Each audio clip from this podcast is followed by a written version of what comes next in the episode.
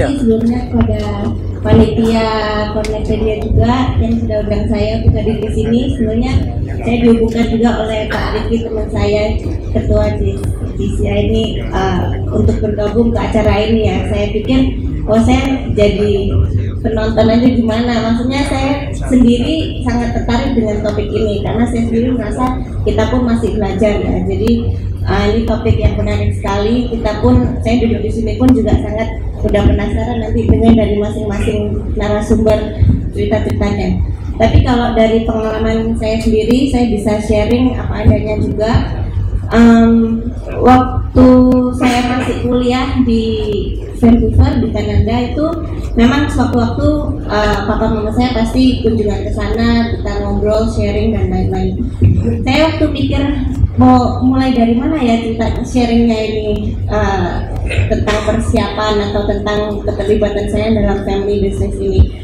Soalnya waktu saya masih di kuliah pun waktu itu papa saya sempat sharing-sharing ya, sekedar sharing aja sebenarnya sebagai orang tua dan anak yang sharing situasi usahanya di Indonesia. Waktu itu mungkin ada beberapa hal yang dia sempat kembangkan atau kerjakan, itu dia sekedar sharing.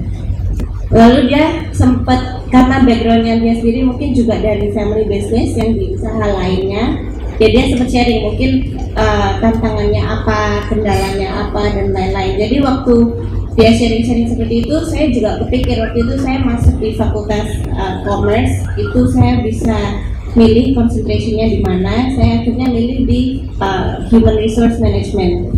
Salah satu topik yang di atau kelas yang di human resource management itu adalah family business management. Jadi saya cukup tertarik untuk ingin tahu sendiri juga gimana sih kalau kita belajar dari kelas atau secara ternyata kelas ini sangat menarik karena pembawanya sendiri itu adalah orang yang backgroundnya juga dari family business. Akhirnya dia bawa case-case yang banyak sekali case-nya, gimana terjadilah family war, gimana jadinya kesuksesan dalam family business yang bisa sampai 7 generasi, 8 generasi. Itu hal-hal yang mungkin yang saya maksud sebagai persiapan, karena papa saya sendiri juga minta ya, kamu ada kesempatan itu ya kamu belajarlah dari sana sebanyak mungkin.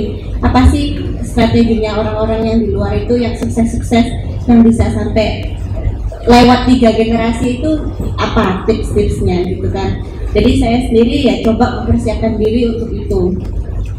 Tapi waktu saya akhirnya lulus dan akhirnya kembali ke Indonesia, mungkin sama juga dengan Pak Darman ya, nggak ada yang plan yang secara baku, oke, nanti kamu terjunnya ke safe care gitu. Itu waktu itu belum ada, itu hanya sekedar oke, pokoknya kamu pulang dulu, shadowing saya dulu gitu, jadi ikut aja dulu lah. Nah, background bapak saya memang dulu di obat-obat tradisional juga, jadi dia dulu waktu masih muda ya cerita dia jadi salesman atas segala macam. Dia sempat kunjungan ke toko-toko obat, dia ajak saya kunjungan ke beberapa yang dibilang relasi-relasinya itu. Ya memang saya dulu merasa waduh dia capek juga ya, maksudnya ini orang-orang toko obat juga ya mungkin tahu sendiri karakternya beda-beda sendiri. Kita harus ya gimana kita menyesuaikan diri untuk bisa komunikasi dengan mereka dan lain-lainnya. Itu pelajaran sih waktu saya pertama terjun, maksudnya terjun itu saya kembali ke Indonesia dan coba adaptasi dengan situasi di Indonesia. Lalu waktu saya masuk ini juga situasi di pabrik safecare sendiri saat itu masih baru saja berkembang dengan produk minyak angin sekarang yang mungkin banyak orang tahu tuh. Tapi saat saya masuk itu masih zaman produk sulit dicari, distribusinya masih kacau balau, distribusinya masih semi multi level, belum ada distributor yang ditunjuk, jadi masih sangat kayak baby banget lah perusahaannya. Nah waktu itu ya papa saya challenge saya gitu, karena terus terang meskipun saya anak ketiga, tapi kakak-kakak saya waktu itu ada udah terjun di bidang yang lain, sehingga waktu itu saya sendiri yang dimasukkan di perusahaan ini.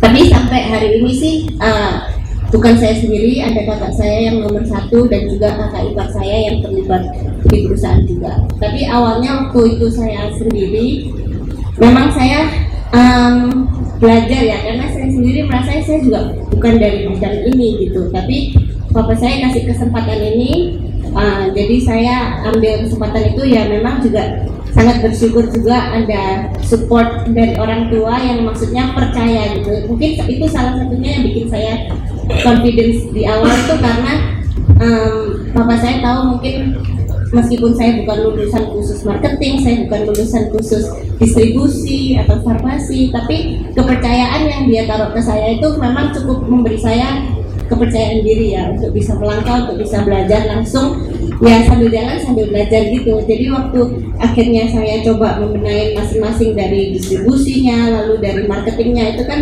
uang sekolah belajar semua juga tapi sambil itu di lapangan.